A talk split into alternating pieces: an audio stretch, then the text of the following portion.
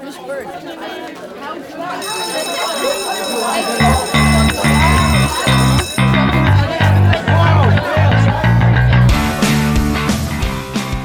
is After the Bell Rings, a podcast brought to you by the Triad School District in Troy, Illinois. In this series, you'll hear about what your kids are learning, how they're learning, and ideas to strengthen the school home partnership. Here's Amy Van Hoos. Welcome to After the Bell Rings. This is episode three. Today, my guest is Trisha Ockamp, the school psychologist from Silver Creek Elementary and Marine Elementary. Trisha is a 2005 graduate of Eastern Illinois University. She went on to get her master's degree in clinical child and school psychology and a specialist degree in school psychology. She started working for Triad in 2009, so this is her ninth year. Today, Trish and I are going to talk about the IEP process, the Individualized Education Plan. We're going to discuss what exactly an IEP is, how you qualify for one, and what to expect through the process. While this episode is for everyone, we are targeting an audience of people who have a child with an IEP or have been referred for an IEP, or anyone who wants to know more about IEPs and the process an IEP team takes. Mm-hmm. So, welcome, Trisha. Thank you. So, can you start by explaining what exactly an IEP sure. is? Sure. An IEP stands for Individualized Education Plan, and it's just that a plan for your child that is individualized to their needs as a student. Um, a student might be referred for an IEP when their needs um, are perceived to be greater than what can be provided within general education alone. So we can do a lot of things um, within general education, providing a lot of support, uh, but sometimes students may need a little more than that, and that's okay because that's what an IEP is for. At first, the process of obtaining special education services for students can seem complicated um, and confusing for parents, but my hopes for today is to um, answer any questions and provide a good explanation of what you can expect or what the steps are in the process. So, today we're going to take some of the frequently asked questions that we get at the school mm-hmm. and try to provide those answers for you. So, Trisha, how are kids referred for an IEP? So there's lots of different ways that kids can be referred, and a lot of different reasons why um, kids are referred for you know for special ed services. Uh, first, the children um, can be referred through the school process, which is our most typical uh, method. And this is brought on by observations or by any of the assessment data that we get when we do um, like DRAs or the MAP data that we use um, that shows a discrepancy from where they should be. So this could be academics, this could be social emotional, this could be behavioral, um, anything that is um, different from where they sh- where the expectations are. And this is after interventions. And this process is also called RTI or response to intervention. So each of our schools has an RTI process, mm-hmm. and those are really more of the in class interventions or yes. interventions that we're doing with a classroom aide or the classroom teacher. Yes. So when those aren't showing the results we want, that's when that's we're starting when we to typically would would talk about doing a referral. Um, other ways that they can be referred are through our uh, the pre-K screenings that we hold uh, two times a year, typically in September and again in March. And then also parents have the right to request an evaluation and hold a meeting to discuss their concerns. It doesn't always result in testing, but we definitely have to sit down as a team and discuss what the what the concerns are. And I always try to tell parents to make that request in writing that way, either through email or you can even write a letter. Um, that way, it's you know something that that you have proof of that you asked for a, a request or evaluation. So a referral is our first step. Um, what happens after a child's referred? So, what's okay. the first step after that? Uh, once a referral has been made, we uh, schedule it's called a domains meeting. So, there's always that first initial meeting. The goal of that meeting is to identify what additional information uh, we need in order to make those informed decisions about your child. These meetings typically last about 30 minutes and they include a team of people. Um, the team includes at least the parent, so um, or a legal guardian, the school principal, or someone to represent the district um, obviously your child's classroom teacher and then we also invite that grade level special education teacher and then myself the school psychologist is there to discuss um, you know any of the concerns that that you have with your child or that the team has with um, their academic progress behavior whatever it may be. Um, and then depending upon the areas of concern other people might be there like the school nurse um, the social worker any other related service personnel. So speech therapists occupational therapists physical therapists and so on Okay, so a so- lot of people. right. There's a lot of people. So this first step that we're going to take after referral is a domains meeting, and Yes. it sounds like there's a lot of people there. Yes. Um, I've been involved in a few as a teacher before too, and there are a lot of people when you walk into that room, but we don't want parents to be overwhelmed Right. or surprised at how many people are going to be there. Really, it's just a team of people who are bringing different backgrounds and. The parents are another part of that team. Absolutely. So as we sit around this table with all of these people, you are bringing in the background of your child. You know them better than any of us. Yes. So we really rely on that information.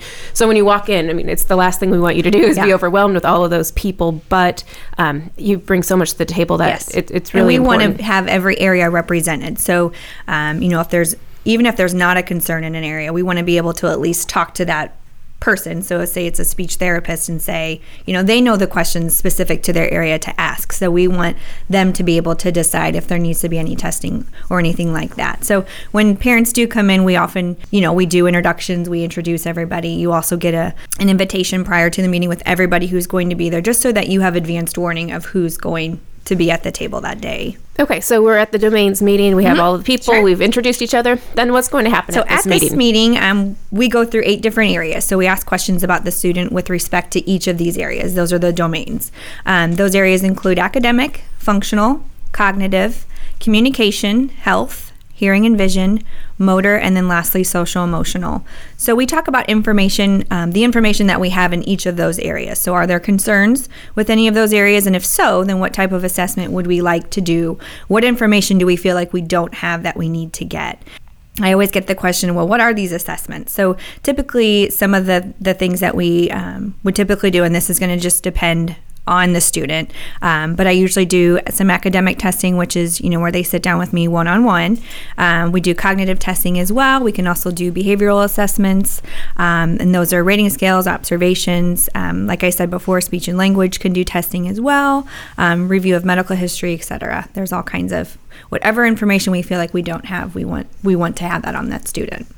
and you decide that day what Yes. tests are going to Yeah. be done, and then parents will Yes, and then parents, and then we ask for consent to do those testing because we can't do anything without the parent consent. So, um, and then information, we want to look at a variety of things. So, not just, you know, the typical sit down testing. We want to talk to parents, we want to talk to teachers, we want to observe, um, like I said, rating scales, all those things. So then, how is the evaluation completed after this meeting? Uh, what what will you do next? So the school has um, legally has 60 school days to complete the evaluation. Um, so during this time, anyone doing testing um, works with the teacher and, and each other. Um, to come up with appropriate times to pull the student. What we don't want to do is have that student pulled from, you know, the areas of concern. We want them to stay in for, you know, because we have to fit it into the school day. Um, but we don't want to pull them from important times. So we all try to work together to figure out when those are best times to do. Um, so we're either pulling the student or we're working within the classroom.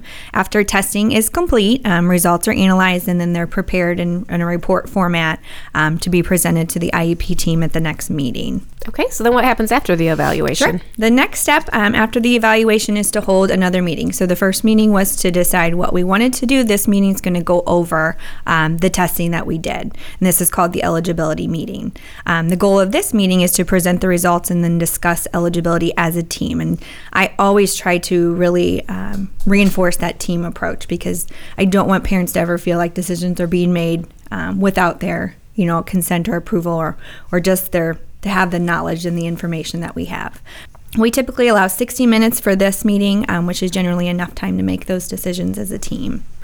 At this meeting, you're going to discuss the assessments and whether the child is eligible or not. Sure. So, who is eligible for an IEP? How will you decide? Um, students can qualify for an IEP. Um, they have to meet certain criteria. So there's 13 different eligibility categories that we look at that are put out there um, by ISB, by the Illinois State Board of Education. And I will just go through and highlight those areas. So the different eligibility categories include developmental delay, specific learning disability, other health impairment, speech and or language impairment, intellectual disability, autism, visual impairment including blindness, deafness, deaf and blindness, emotional disability, hearing impairment, multiple disabilities, and then traumatic brain injury is the last. And like I said, each eligibility category has its own set of criteria, but one of the most predominant um, overarching criteria between all of the eligibility categories is that the child must have a disability that impacts their educational performance, so or it impacts their independent functioning in some way. Before the special education services can begin, the parent must provide that informed consent when we go through the criteria, depending on which eligibility category we're looking at. The team decides if, if the, the student meets meets that. Um, and then the parent must provide that consent for the initial placement to begin. So if that consent is obtained, then the IEP is developed at that same meeting. Okay, so the IEP is developed at the meeting Yes. with with the parents involved in everything. So whatever goals and decisions are made, parents are there and they are they're helping to make those decisions. and Yes, goals. absolutely. Okay, so when they're making the IEP, uh, what what will they include? What will what would this IEP look Sure. like? So the IEP has um, different parts. The first part begins with um, talking about the present levels, is what they call it, the present levels of performance of that child. So, um, and if you're doing this after the eligibility, you typically will have the present levels were, were the testing results, were what we just went over. So you won't typically go over those again, um, but you will kind of talk about those and what are the areas of discrepancy that you want to focus on. So whether that's academics, um, like I said, speaking, speech and language, anything to do with motor, fine and gross motor skills, anything like that. And then you'll also discuss the student strengths here as well. So I definitely in my meetings always try to focus on the strengths as well as the weaknesses because we can, you know, we want to work on those weaknesses for the child. So those are what the goal in the IEP is for, but we also want to highlight their strengths and be able to use those strengths to help help their weaknesses. Um, the next section then is where you're going to talk about the goals. So what are the areas uh, that you want to work on for that child to to fill in any uh, areas of discrepancy, uh, to fill in any gaps that that you're seeing so you'll talk about as as a team you know what are the and you can have different goals a goal for reading a goal for math a goal for um, language a goal for articulation anything like that that you decide. The next section um, that we'll go through is the accommodations and the um, assessment. So this really is where you'll discuss different strategies that the student may need to be successful. So, things like um, you'll hear us talk about extended time on a test or something like that. If a student has difficulty with attention, they might need a extended time to to complete the same test as somebody else. Um, a lot of times we'll include breaks in yes, there too. or frequent breaks. whether- yep, yeah, exactly. small group setting. Those. Yeah. Um, provide a copy of notes, frequent checks for understanding, all those types of things. But and a lot of times we find that the teachers are already doing these things, but we this is a place where we can put them down. So say for example the student moves, then those things will follow them. The next teacher will know the things that we use to help that child be successful. Um, this Even is- if they move districts, right? Yes, so those an IEP is a legal document. So when it's written in one district, it it will move to the next district, and they have to pick up where we left off. And, and it follows them grade Yes. levels too. Yeah. So the next year's teacher will also have these. Absolutely. Yep. Um, and then the last section of the IEP is where we go over the services and placement that we're going to provide. So, what different types of instruction will be used, and then how often are we going to do that? Um, will services be provided in the gen ed setting, or will the student be pulled out into the special ed setting to receive services? Uh, for how many minutes a day are we going to do that? Um, if they receive speech or social work services, for how much time a week? Um, you know, this is where we really like plan out what their day is going to look like. Uh, the goal with the services and placement section is that services are always provided through the LRE or the least restrictive environment is what we call it. So we want to give enough service to help them be uh, help them make progress and be successful while not providing too much um, that they miss out on opportunities within the gen ed setting. All uh, areas of the IEP are discussed and decided upon as a team, like we've said, and they span the dates of one calendar year. So you're always going to to uh, think ahead for one year. Where do we want that student to be in one year? Uh, once agreed upon, the IEP is checked over, and then you um, get a copy of all the eligibility in the IEP documents. We send that to parents.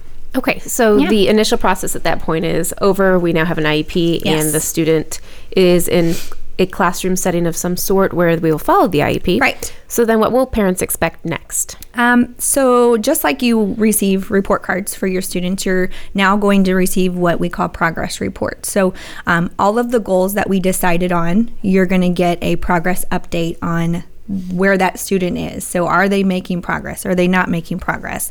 And if they are, what is that? What does that progress look like? So say a goal we had was to, um, you know, increase their fluency. So now where is their fluency at compared to where it was before? That's what we want to see because an IEP is in place to help them make that progress, and we want to be able to show that to parents but anyway, you receive the quarterly uh, progress reports. You, sometimes d- schools do maybe uh, something yearly. Um, Triad typically does quarterly. Um, so when report cards come home at the end of each quarter, you're going to receive that progress report um, within the same envelope. And then also at least once per year, um, like I said, the IEP is written for one calendar year. So at least once a year, you're going to um, meet for the dual purpose of evaluating the current IEP and then developing the next annual IEP. So thinking again ahead another year. Um, so whether you need to change goals or minutes or anything like that.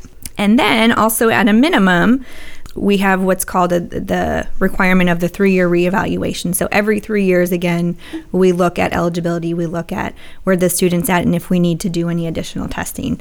Uh, that doesn't mean we can't do that sooner. It just means that every three years we have to sit down and consider to do to do uh, one of those again. And then it's also important. I always like to add that it's IEP is a living document, so it can be changed at any time. So if a parent is um, you know unhappy with with a goal that was written or they want something else in the IEP those things can all be added just whatever is based on you know on the student's need at that time. Okay so finally what sort of tips do you have for parents who are going to attend an iep sure. meeting? Sure. Um, the first is definitely to attend. Don't be um, you know scared to come. I know it can be overwhelming but definitely you are the most important person in your child's life. You know them better than anybody at the table.